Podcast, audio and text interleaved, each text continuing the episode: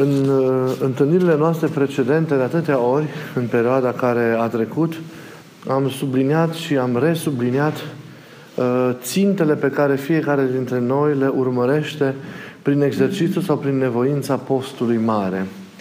Și am vorbit de atâtea ori că postul are un sens ca exercițiu duhovnicesc dacă el duce la acea schimbare, la acea convertire profundă a inimii noastre. Pe de o parte, dacă ea duce la eliberarea, dacă nevoința aceasta duce la eliberarea de păcat, dacă duce la trăirea mai profundă a, a tainei Domnului nostru într-o stare de existență înnoită, și apoi, pe de altă parte, dacă ea duce la o relație adevărată în Duhul înaltului deziderat evanghelic al iubirii arătat nouă de Mântuitorul, Mântuitorul Hristos. Și mereu, ori de câte ori am avut ocazie, am accentuat cât de importantă este legătura pe care noi trebuie să o ținem cu omul de lângă noi, modul în care noi interacționăm, modul în care noi comunicăm cu semenii, cu semenii, semenii noștri. Duminica trecută, vă amintiți, am vorbit despre cât de importantă este comunicarea aceasta adevărată dintre noi prin cuvinte. Și ziceam atunci că nu este destul să purificăm doar cuvintele noastre. Nu trebuie să arătăm atenție doar cuvintelor, dar și, dar și acestea sunt un, un, un element esențial al acestei comunicări, ci și gesturilor, atitudinilor, faptelor atente, inspirate și responsabile. Ne-am reamintit reguli, așezăminte, principii de viață duhovnicească extraordinar de importante în familiile noastre, în comunitățile noastre, în variile forme în care noi, ca și oameni, trăim împreună unul cu, cu celălalt. Sunt rânduieli ce sunt principii general valabile în astfel de, de, de situații. Am amintit, de exemplu, că în relația cu celălalt, el are mereu întâietate. Celălalt are mereu întâietate. Și vă spuneam că nu contează ce spui tu, cum vezi tu lucrurile, ci ce înțelege celălalt din ceea ce tu îi spui, din modul în care tu uh, prezinți, prezinți lucrurile. Sau nu contează dreptatea ta dacă impunerea ei într-o formă sau alta afectează prin sforțare legătura cu, cu, cu celălalt. Și așa mai, și așa mai departe. Astăzi vreau să vă pun la, la, la inimă un alt principiu care este la fel de important pentru ca relațiile dintre noi să fie adevărate, să fie trăite în chip nemincinos, în Duhul, în Duhul lui Dumnezeu. Este un principiu care sună simplu, foarte simplu. Și poate că suntem tentați să zâmbim când îl auzim, pentru că noi credem că îl împlinim, dar nu îl împlinim. Doar ni se pare că îl împlinim. Și dacă ne, ne privim cu realism, în, în, în, în, privim cu realism în cotidianul nostru, fie că e acasă, fie că e la serviciu, da? unde interacționăm sau oriunde interacționăm cu, cu oamenii și dacă suntem atenți, o să vedem că lucrurile nu stau chiar așa cum ni se pare sau cum credem că stau la o primă auzire a acestui, acestui fapt. Și Principiul acesta nu vizează în cele din urmă, vizează, clar, și situațiile mari, importante, grave, dar el uh, impactează mai cu seamă în lucrurile mărunte, are efect asupra lucrurilor mărunte, care, într-adevăr, vedeți voi că gesturile acestea mărunte uh, pe care le facem în relațiile dintre noi în fiecare zi sunt atât de importante pentru că alea dau gust vieții nu? Și culoare, uh, uh, colorează frumos existența noastră împreună în fiecare zi. Că până să ajungem să împlinim gesturi mărețe și eroice, exist, e existența noastră așa trăită în etape, una după alta, așa, punct lângă punct, în fiecare, în fiecare zi. Și degeaba suntem capabili de gesturi mari și eroice când și când, dacă în concretul nostru, în fiecare zi, suntem atenți la anumite lucruri în relația cu omul de lângă noi. Și principiul ăsta sună Uh, sună așa. Să, uh, să faci și ceea ce nu îți place pentru a-l odihni pe celălalt. Să faci și ceea ce nu îți place. Că ești acasă, că ești la lucru, că ești pe stradă, în sfârșit, dacă când ești cu cineva sau când trăiești cu cineva, într-o formă sau alta. Oamenii, așa cum arată Sfântul Pavel, știm, trebuie să-și vină în întâmpinare unul altuia. Să renunțe unul în favoarea celuilalt. Să lase loc celuilalt. Niciunul, cum zice tot Pavel, să nu caute ale sale, ci să, le ca, ci să caute pe cele ale celuilalt. Toată această atenție, toată această ostenială a iubirii vorbește sau trimite la capacitatea noastră de jertfă. Vorbește despre capacitatea noastră de jertfă pentru celălalt. Când împlinești o astfel de lucrare sau când ești într-o astfel de stare, mă refer la starea de jertfă, înseamnă că nimicești ceva, asta înseamnă jertfa. Înseamnă că distrugi ceva, că renunți la ceva, că sacrifici ceva important. Ceva care până în clipa respectivă era esențial pentru tine. De aceea jerfa, de orice natură ar fi, este dureroasă ca și lucrare. Nu e ceva ce faci cu plăcere. Ce jerfim aici? Jerfim, știm foarte bine, că am vorbit de atâtea ori, sinele nostru căzut și egoist.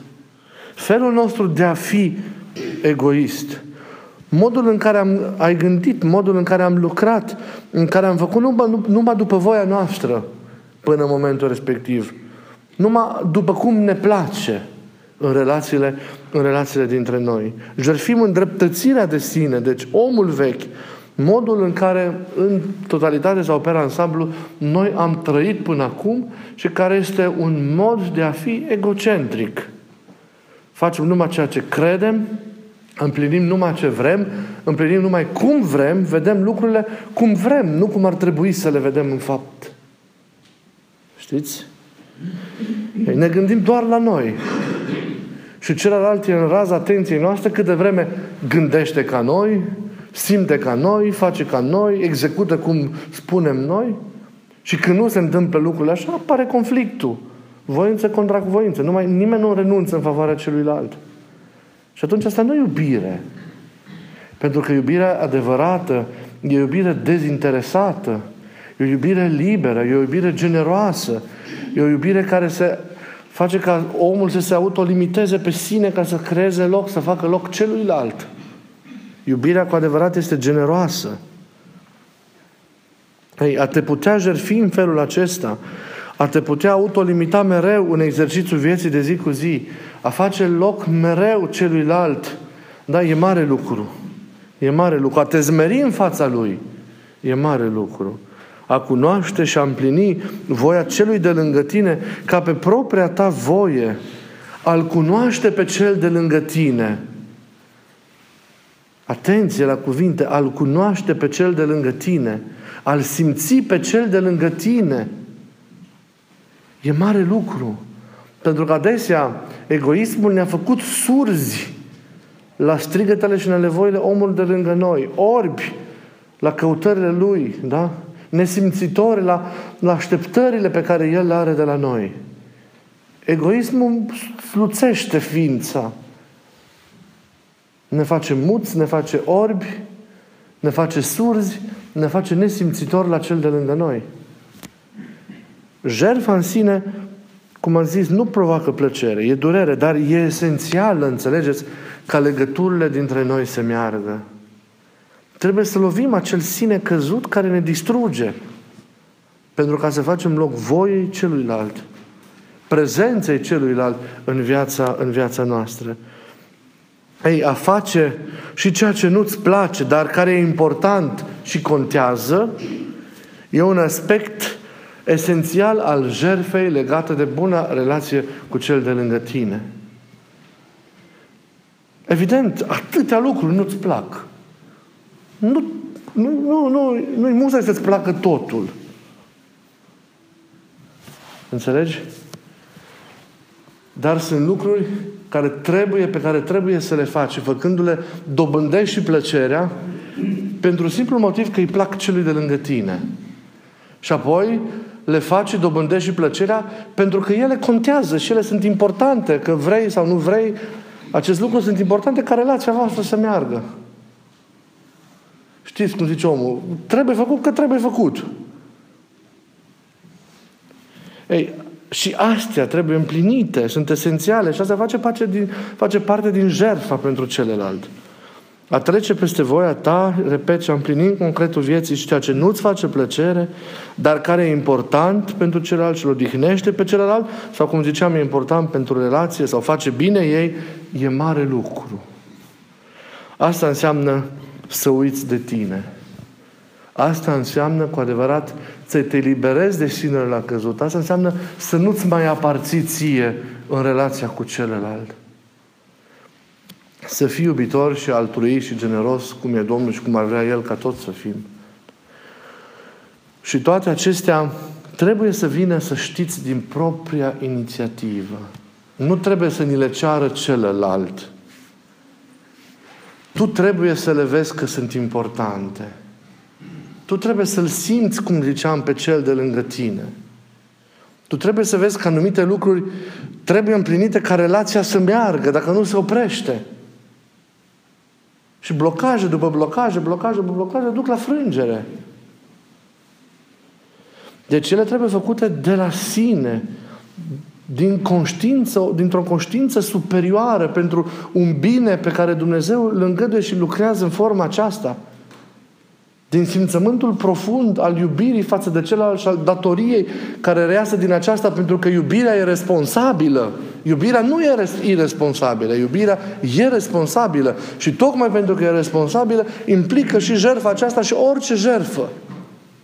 Nimic nu e prea mult pentru iubire. Trebuie deci să sesizezi lucrurile acestea din oficiu.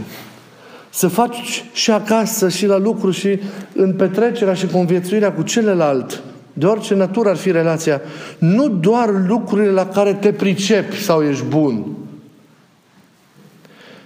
Chiar dacă asta cumva o precădere firească, ci și din cele la care ești mai stângaci, din cele la care ești mai, poate mai puțin autorizat, dar care contează. Pentru mine înseamnă mult să faci, să mă ajut să mă uh, susțin ceea ce fac, chiar dacă nu sunt direcția ta predilectă de, de, de a făptui. Contează mult pentru, pentru relație. Ia din sarcinile celuilalt, oricât de greu ți-ar pica. Și nu uita un lucru când îl privești pe celălalt făcând ceva. Că ești acasă, că e doamna în bucătărie, că e ăsta la alt în atelier, în sfârșit, în ce variante de lucru sau la serviciu, mai cu seamă, acolo sunt atâtea provocări. Nu uita un lucru când îl privești pe celălalt făcând ceva. Poate că nu tot ce face el cu dăruire acolo îi face plăcere. Te-ai gândit? Că vezi că e conștiincios, își face datoria, vrea să facă și aia și aia. Tu crezi că îi place tot ce face dacă e conștiincios? Nu. Dar o face dintr-o conștiință superioară. O face că ține la tine. Că tu contezi pentru el și ai nevoie de lucrurile acelea. Deși din discreție nu-ți mărturisește niciodată. Pentru că un om care are o conștiință cu adevărat superioară e zmerit. Tântălău se laudă. Nu? Faptele de altruism care sunt astea și astea într-o relație. Asta contează. Asta înseamnă generozitatea unei față de celălalt. Ei, faptele de altruism rămân în, în sfera aceasta a discreției și rămân știute doar de Dumnezeu. El, soțul, soția, prietenul, prietenul, colegul, colega și așa mai departe, cel cu care conviețuiești într-o formă sau alta, nu va veni să spună pentru tine fac toate astea. Bun, și dacă îți vine, e un drăguț că vine, că îți arată iubirea, dar în general nu se vorbește despre cauzele care împing pe oameni să facă anumite lucruri eu văd eroism nu numai în faptele mari, să știți, ci și în răbdarea și statornicia cu care faci lucrurile astea mărunte zi de zi. Că pui hainele la spălat, că faci mâncare, că sapi în grădină, că te duci și culegi via, că în sfârșit, zic și eu. Na, să le faci în fiecare zi cu gândul la Dumnezeu și din dragul omului față de tine și să nu obosești. Sau la lucru și așa mai departe similar. E extraordinar. Eu mă cutremur mai mult de, de statornicia unor astfel de gesturi în timp decât poate nu știu de ce gesturi eroice au reușit să facă cineva la un moment dat. Și le impresionează. Dar cred pe mine mă impresionează mai mult astea. Să văd oameni ajunși la o vârstă mai înaintată și care se respectă și se iubesc. Și se ajută și, și sunt atenți unul la celălalt și își vin în întâmpinare și lasă unul după celălalt și nu-și mai aparțin lor. Și... E extraordinar. Da? Nu tot ce face celălalt îi place. Dar face că tu contezi pentru el. Și relația voastră contează. Și o datorie care a asumat-o, nu numai în fața ta, ci înainte de toate în fața lui Dumnezeu. Și de aceea munca lui și lucrul lui e ascultarea lui și e, e, e o datorie, e un mijloc al mântuirii lui. Așa ne câștigăm mântuirea. Trăind în maniera aceasta relațiile dintre noi în fiecare zi. Faptul că nu se plânge, repet, că nu atrage atenția, nu înseamnă că e într-o stare perfectă și nu ar prinde bine ajutorul sau implicarea ta. Nu înseamnă că nu are așteptări de la tine. Alege tu să fii prezent în viața celuilalt. Asumă tu din cele ale celuilalt, din sarcinile lui, din lucrările lui, oricât poate de simple și firești sau poate nesemnificative ce s-ar părea. O, Doamne, dacă ar lipsi lucrurile de fiecare zi, viața s-ar, s-ar, s-ar stinge, ea nu rezistă. Un peisaj frumos nu e făcut numai din piscuri și văile au frumusețea lor și podișurile și câmpiile și râurile și tot ceea ce Dumnezeu a îngăduit, totul face uh, frumusețea creației. Într-adevăr, piscurile emoționează mult, dar nu mai puțin extraordinare sunt și celelalte forme de relief pe care și noi, relațiile dintre noi, trebuie să le apreciem și să le, să le cultivăm în fiecare, în fiecare zi. Deci, nu facem doar ceea ce ne convine, ceea ce ne place, nu facem doar când avem chef lucrurile, sau nu facem doar lucrurile la care ne pricepem mai bine. Restul nu mă bag, nu am de ce să învăț. Și treaba aia sau să încerc să fac, că nu e a mea, eu am altele. Le fac pe alea când trebuie. Nu merge așa în relația dintre noi. Încercăm să ne fim aproape și să învățăm. Deci facem ceea ce trebuie făcut. Ne depășim. Trecem mereu peste noi. Există, deci, treburile celuilalt, nu uitați, și există lucrurile care trebuie făcute. Nu lăsa pe altul să facă toate lucrurile, pe cele lângă tine și tu te faci că plouă și că nu vezi și pentru că el e îndreptățit să facă. Nu poate să tragă numai unul la toată căruța asta. Trebuie împreună. Drumul și în familie și în orice formă de prietenie și de conviețuire e un drum care se parcurge împreună. În care există clar o ascultare, o rânduială, dar în care și sarcine și lucrurile și toate se, se împart și se împlinesc împreună, în egală măsură. Așa cu conștiința aia că lucrul respectiv, înainte de soția, de soțul, de prietenul, de colegul, ți-l cere Hristos. Și ne uitând că lucrul tău și treaba aia pe care o faci și gestul ăla e, e mijlocul mântuirii tale, așa cum ți-e rugăciunea. Vom vorbi cu altă ocazie despre ce înseamnă munca, care și un mijloc al mântuirii, da? E un mijloc al mântuirii și atunci găsești și, și o rațiune duhovnicească în a împlini lucrul tău și făcând așa, biruindu-te pe tine, că tot ceea ce simți tu acolo, împotrivirea aia în a face sau lenia aia sau nepăsarea aia, știi, care te țin pe loc, nu țin de omul nou, țin de omul vechi și de mișcarea lui prea îngăduită în tine. Restrângeri, limitează, nimicește pornirile acestea. Și nu mai spun că făcând lucrurile cu conștiința asta, cu gând de rugăciune, din drag față de celălalt, știți că vă vorbeam într-o zi de imaginația iubirii. Lăsați să imag- imaginați în fiecare zi. Umpleți de frumusețe și de înfloriți banalul cotidian. Transformați. Era, era o familie foarte drăguță care vreau căsuță, deci discuția oricum e banală de astăzi, așa pare, și exemplele pe, sau exemplu pe care vi-l dau. Na. Uh, unul din cei doi, pentru că avea mai multă conștiință decât celălalt, uh, s-au, s-au, s-au organizat să taie mereu gardul. Aveau gard verde foarte mult, își împărțise foarte divers curtea unde se relaxau după masă, așa mai departe. Celălalt nu-i plăcea și unul și-a asumat această ascultare, să zic, în relația lor, de a tăia mereu gardul, de a rândui pe acolo, de a-l curăța, de a-l, de a face în fiecare zi, în sfârșit. Celălalt a văzut că acela face lucrul ăsta tot timpul, tot timpul, tot timpul, și a gândit, voi ce-i place. Celălalt n-a zis nimic. Niciodată pentru că, băi, dacă trâmbițezi uh, rațiunea aceea, să anulezi fapta pe care o faci. Celălalt nu a făcut nimic ca să vină într-o zi, bă, las că asta e eu. Sau hai că trăim împreună, sau hai că te, te țin măcar de urât. Măcar n-am, chiar, nu nu mi să sunt stângaș, dar măcar stau cu tine. Sau îți aduc un pahar de apă, sau îți pregătesc eu mâncare acasă, înăuntru când vii, sau fac eu cafea când termin. Știi lucrurile astea care trebuie să le simți într-o relație. Na. Și n-a făcut, n-a făcut, n-a făcut. Ăla la alta aduna frustrări, tăind în fiecare zi că, bă, totul, știi, nu numai gardul meu, acolo și acolo și acolo, știi? Na. În sfârșit, povestea n-are un final. Doar că celălalt s-a sesizat când l-am rugat eu să se sesizeze să se ridice un pic voalul, zic, uite-te la celălalt. E un lucru minor.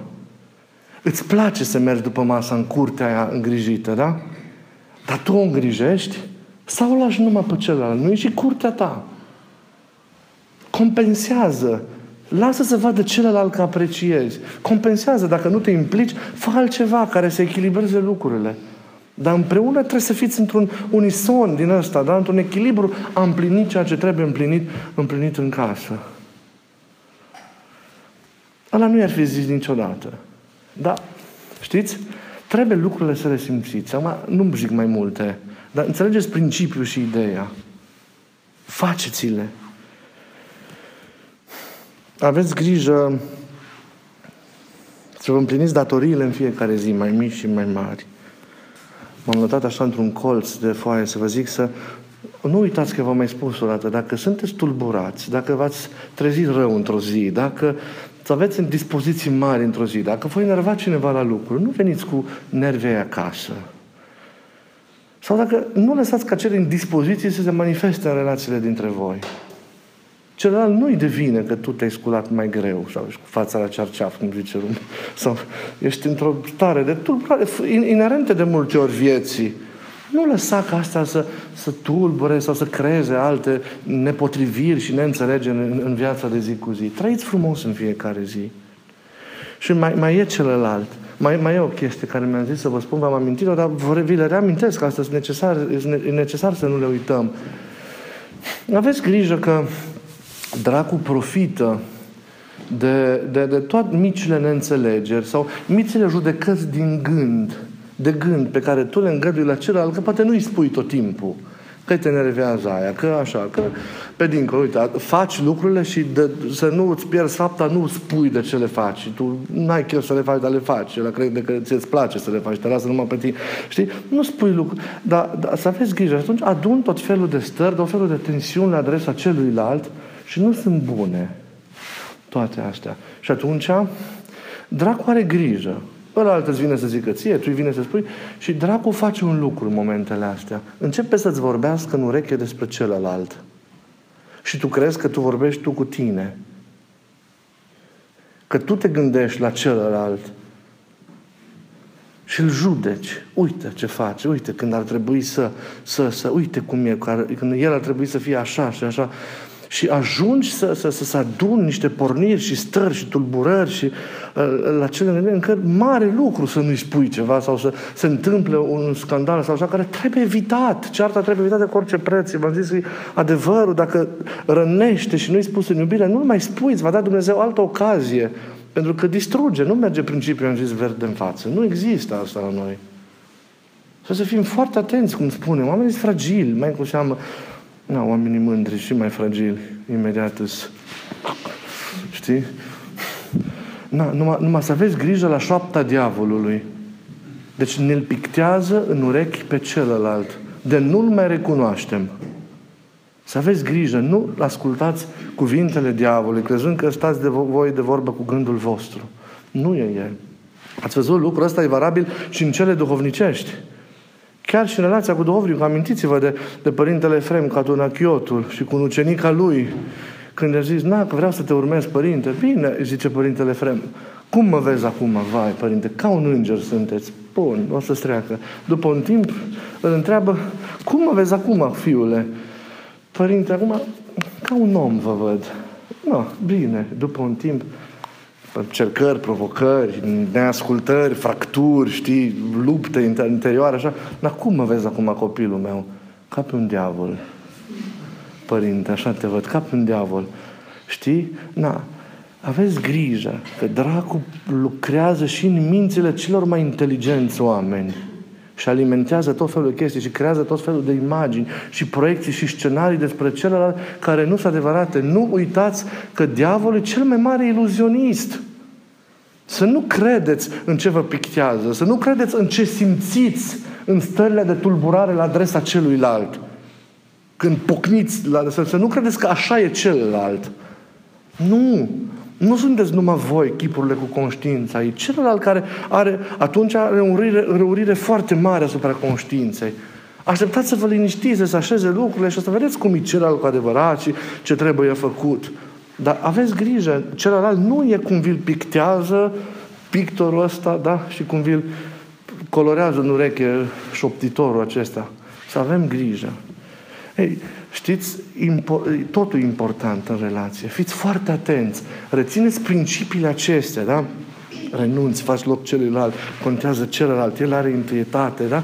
Ce tot vorbim, țineți-le și aplicațiile în viața de zi cu zi sunt atât de frumoase și atât de sănătoase și de la atâta, atâtea ne salvează.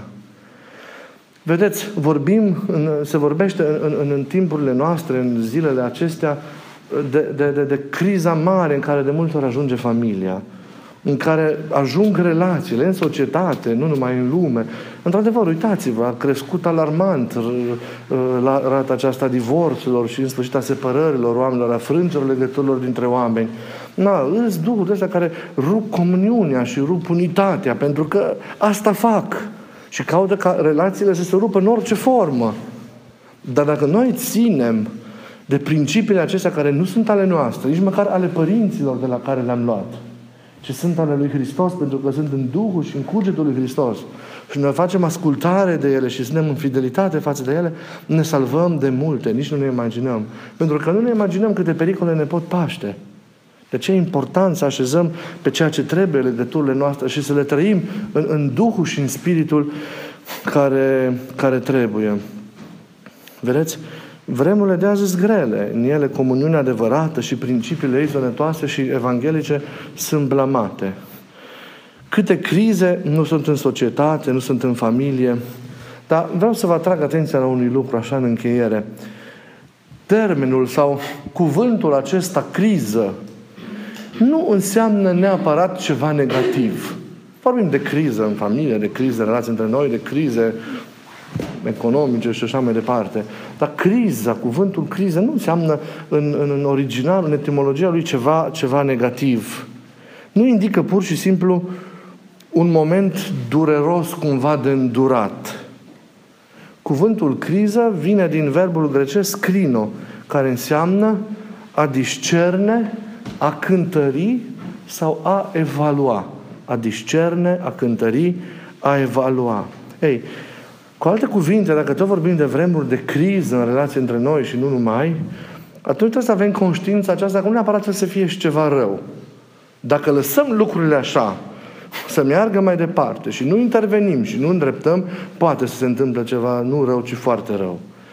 Dar dacă luăm aminte la ceea ce aceste vremuri ne vestesc, la, la, la, la ceea ce ele scot la suprafață ca realități de rezolvat, e extraordinar că ne salvăm.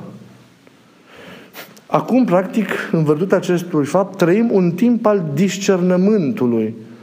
Unul care invită să hotărâm ce este esențial și pe care noi trebuie să, să, să construim. E un timp, deci, nu doar al, al provocării, dar este și un timp al oportunității. Un timp al șansei a șansei de a lua aminte, de a vedea cum stau lucrurile, de a înțelege ce e de făcut și de a implementa acest ce trebuie de făcut, da? care vine de acolo, în, în concretul vieții noastre de zi cu zi, ca lucrurile să meargă. Suntem în post. Luați aminte și puneți începutul bun nu doar în suflete, curățindu-le tot mai mult și trăindu-L tot mai mult pe Isus, dar și în relațiile cu cei de lângă, în familie, în prietenii, și așa mai departe, cum tot zic, în toate formele de comunitate în care trăim. Și nu uitați, rezolvăm orice criză mereu punând în centru persoana celuilalt, a celui de lângă noi, dându-ne pe noi deoparte și așezându-l în centru pe celălalt. E vorba de o disponibilitate atentă la toate așteptările și la toate nevoile Lui. Să ne inspire dragostea Lui Isus în relațiile dintre noi și cu adevărat timpul acesta să fie un timp de înnoire și un timp de, de sfințire. Și tuturor să ne dea Dumnezeu, privind la scara lui Ioan Scărarul, multe trepte suitoare către la plinul împărăției celei cerești. Amin.